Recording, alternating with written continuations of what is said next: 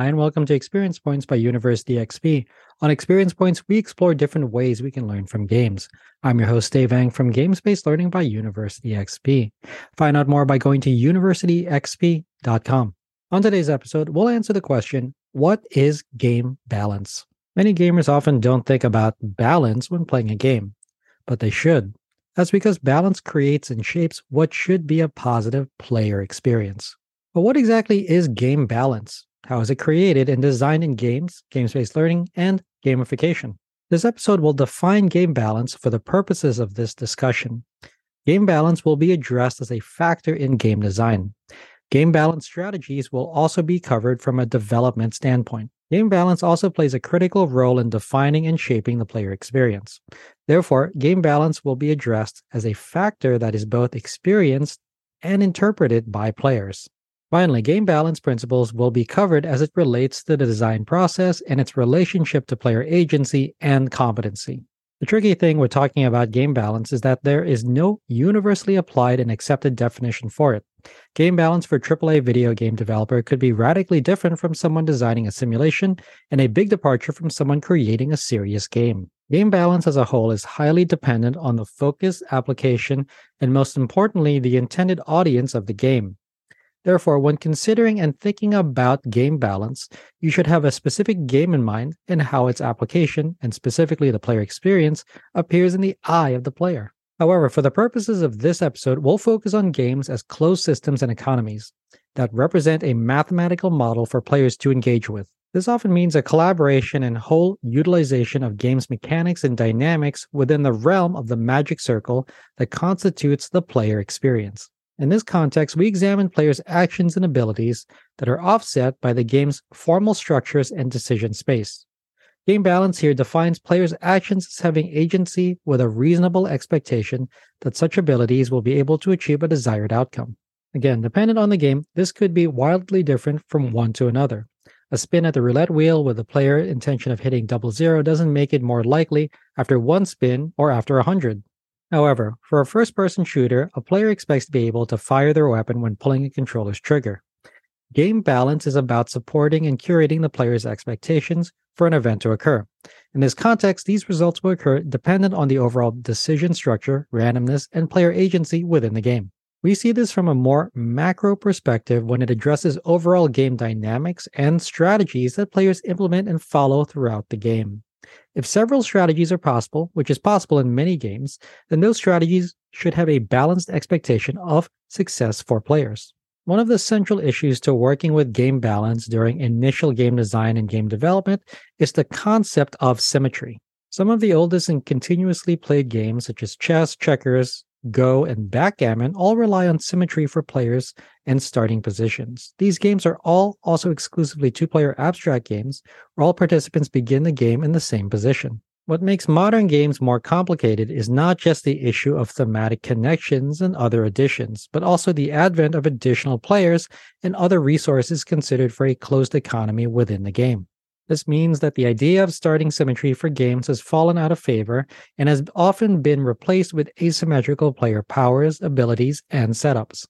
This change in turn has made issues such as cheating mechanics, point systems, and other forms of player feedback and in game rewards more challenging to balance symmetrically when taking into consideration the other resources that a game creates, as well as the actions and motivations of other players in the game.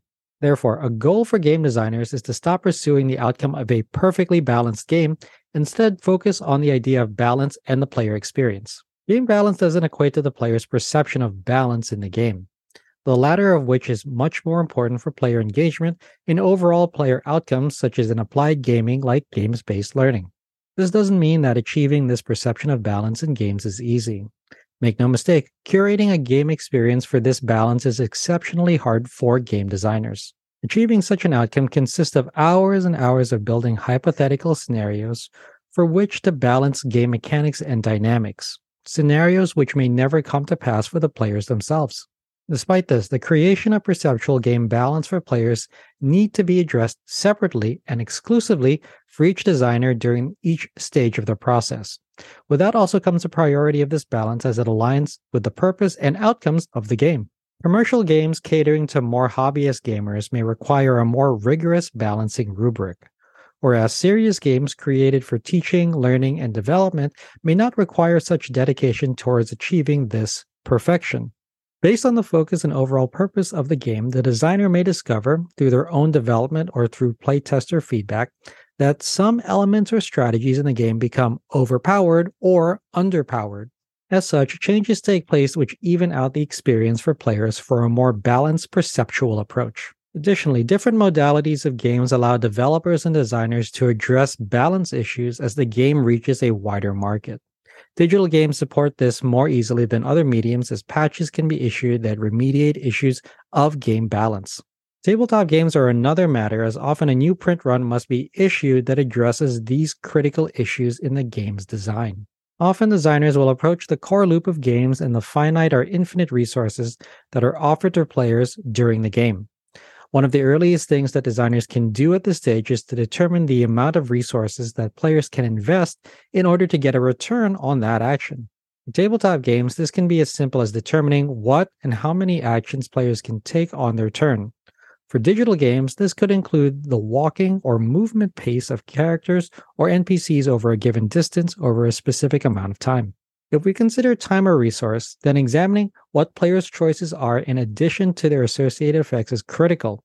This is because strategies can be drastically different by changing these underlying game elements. Conversion of one resource to another resource is important first to consider when examining pure mathematical balances for games. This is where designers will first attempt to augment design elements.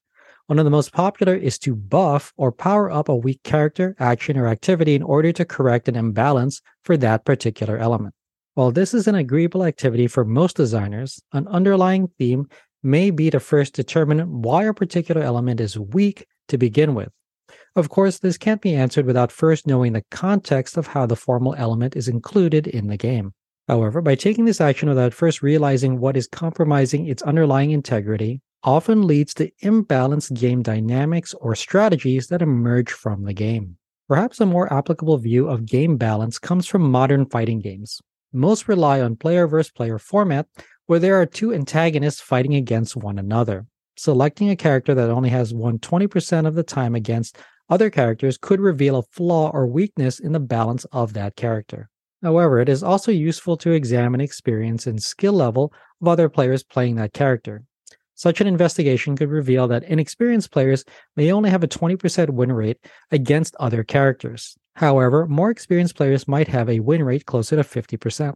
These results may indicate that the character selection is more balanced than it seems, and that the 20% win rate result is due to player skill rather than game design. This speaks to the inherent aspect of the player experience. In gameplay, more skilled players may be in a different position to experience something from a game that may not be true for less experienced players. Therefore, some aspects that could make games perceived as more balanced could include tailoring player feedback based on those experiences. Such changes could include a more rapid and positive feedback loop that provides new players the chance to progress faster than more experienced players. This change could be self selective, with players indicating their own skill level, or it could be dynamically generated based on the playstyle and experience for players with digital games.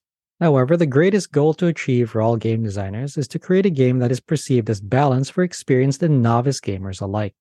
Such universal appeal is incredibly valuable for games as it caters to a broad base of players. This appeal and balance at different player experience levels also supports engagement in the flow state of games where they are challenged enough to keep the game interesting for them, interspersed with a few moments of reprieve, which in turn prepares them for the next engaging challenge. In all, the game never pushes them completely outside of their comfort zone. Of course, the balancing aspect of games are a critical point for game designers and developers. However, the main consideration for game balance should really be the player, for the player experience is the main outcome of gameplay for players. For many, this means that a single strategy, selection, or decision space for games isn't the dominant way to win. This indicates that there really is an absence of choice for ortho games in pursuing a strategy to win. This indicates that game balancing means creating experiences for players where multiple aspects, whether they be strategic, tactical, or both, represent viable avenues towards victory. As a result, an additional level of complexity is added that makes the game experience more pliable and therefore different from game to game. However, game balancing doesn't always have to take place from the position of the game designers and developer. For instance, a game master in role playing games can execute wide agency and decision making capacity to curate the experience for players based on their actions and observations. Such choices are made at their discretion in these idio games. Furthermore, game hosts, other participants in gameplay, particularly for tabletop games, can also exercise discretion when it comes to creating a balanced experience for the player. In these instances, house rules and other augmentation can take place when teaching a game or playing it for the first time in order to balance any skill or knowledge differences between players. This perhaps represents one of the most nimble ways that players can balance gameplay according to their own handicaps and discretion. For this means that actions can be taken to remove or mitigate factors that are outside of the control of players that may negatively affect their experiences. Giving players the ability to take game balancing actions through gameplay is critical. This is especially true for games that are balanced at the professional level, but demonstrate balance issues at an intermediate or novice level. This can come about through player knowledge or skill of the game or through other factors, such as the high demand of learning particular asymmetrical factions, such as in Root for players. This is where casual games excel at engaging participating players with simple core loops, regular and active feedback, and symmetrical abilities and starting positions. Such simple setups allow players to fully engage in the game's mechanics in order to demonstrate competency through their own agency in gameplay. In this realm, it's up to designers to determine the primary market and player base for the game and how to balance aspects of physical and mental challenges that entice and challenge players. This means that some game dynamics, such as those determined largely by random number generation or chance, can have dynamically outsized impacts on the game state. Some chance is fun for casual games. However, large degrees of chance and resolution for serious games can be frustrating to deal with. This means that design for and mitigating aspects of chance is one of the hardest aspects of game design and development. This is because the relative value of choice outcomes can be wildly different based on the architecture of the game and how resource distribution affects and influences different players of different ability levels and experiences. This is especially true for learning game design when creating feedback loops that have negative consequences for players. Withdrawing points or other forms of resources could be a very visceral form of feedback in the player experience. However, if the main expectation is to achieve a specific learning outcome, then such forms of feedback may promote the game experience but may detract from the learning experience. Therefore, educators using games based learning could balance certain aspects of gameplay by getting learners of the same experience level to play other players of the same or similar experience level. Such meta balancing could positively affect the player experience and avoids issues of sandbagging when applying games based learning. Likewise, individuals using gamification would do well to target exactly why users take actions and how those actions are reinforced through common gamification elements such as points, badges, and leaderboards. Understanding how and why players take these actions is key to a successful applied gamification. This means that it's critical as a gamification designer to understand users by asking questions and or tracking their actions to determine what players are actually doing instead of what you think they should be doing. Doing so will help you determine what ultimately motivates your users and identifies what actions individuals can take in order to complete both individual and organizational objectives. The Art of Game Design, a book of lenses by Jesse Schell, provides an incredible overview of game balancing principles that designers as well as educators can use for their own work. Schell reviews 12 different aspects of game design balancing and the overall player experience that should be taken into consideration for game development. Those principles include fairness, challenge versus success, meaningful choices, skill versus chance, head versus hands, competition versus cooperation, short versus long, rewards, punishment, freedom versus controlled experience, simple versus complex, and detail versus imagination. When addressing fairness, it's important for players to discover and realize that they have adequate resources in order to overcome challenges that the game presents. A simple approach to this would be a quest within a game that requires the player to return three apples to earn a special item, such as a shield. The game must provide an opportunity for the player to acquire three apples within the game. The ease of which this is accomplished is within the hands of the game designer, as they can determine if this is something more easily acquired now for a beginner player or requires more legwork and experience in order to attain this later in the game. Furthermore, symmetrical game design makes the opportunity for players to acquire these apples relatively equal between players, whereas asymmetrical game design may make this task easier or harder for different players to accomplish based on their starting resources and setup. When addressing challenge versus success, game designers must review how and when a challenge impacts the player experience. Some of the earliest challenges we encounter in games are relatively easy in order to engage players. However, later challenges might prove more difficult for us to surmount or require more knowledge, items, or in game abilities before we can surmount that challenge and attain a specific reward. Scaffolding these challenges appropriately helps to balance the player experience and engaging players early and keeping them engaged later on. The agency in which players impart their decisions in the game hinges on their ability to make meaningful choices. Such choices made by players must be meaningful in some way to them. Sometimes these meaningful choices could be purely cosmetic or narrative driven, such as when players design a costume or backstory for a character in a role playing game. However, other choices could be more impactful, such as pursuing a strategy of gameplay that is successful a majority of the time. Designers can address this through triangularity, as addressed by Schell, that includes choices for players to pursue decisions that are low risk, low reward, versus other decisions that are high risk, high reward. Balancing those kinds of decisions often go hand in hand with determining the right mix of skill and chance in game design for focusing too much on skill could make the game predictable and unapproachable for beginner or novice players. Likewise, making the game too luck oriented makes it less fun for players and removes some of the agency of player decisions in the game. One common game design strategy for new designers is focusing on the introduction of randomness. However, randomness can be broken down into input versus output randomness. Output randomness is often seen in roll and move games where a player rolls a pair of dice and must move their pawn that exact number of spaces on a single track.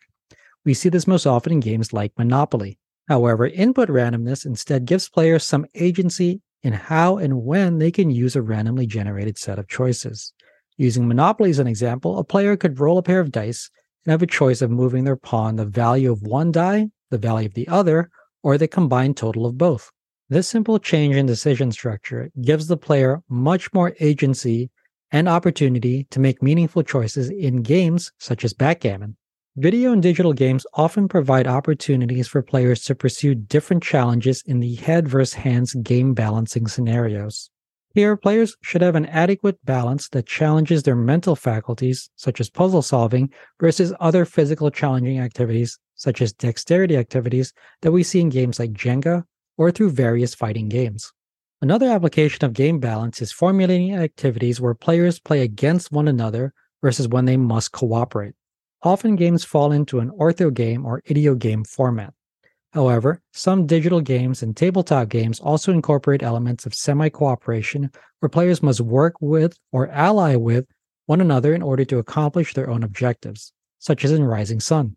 This balance of play between working with and against one another can also affect other game balancing aspects, such as the length of the game. Addressing length of play can be a complex feature to design for.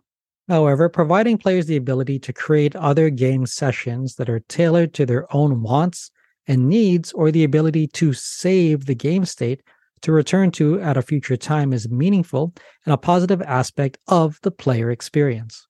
The curation of this player experience largely speaks to the core loop of the game and how certain actions taken by players are reinforced with feedback.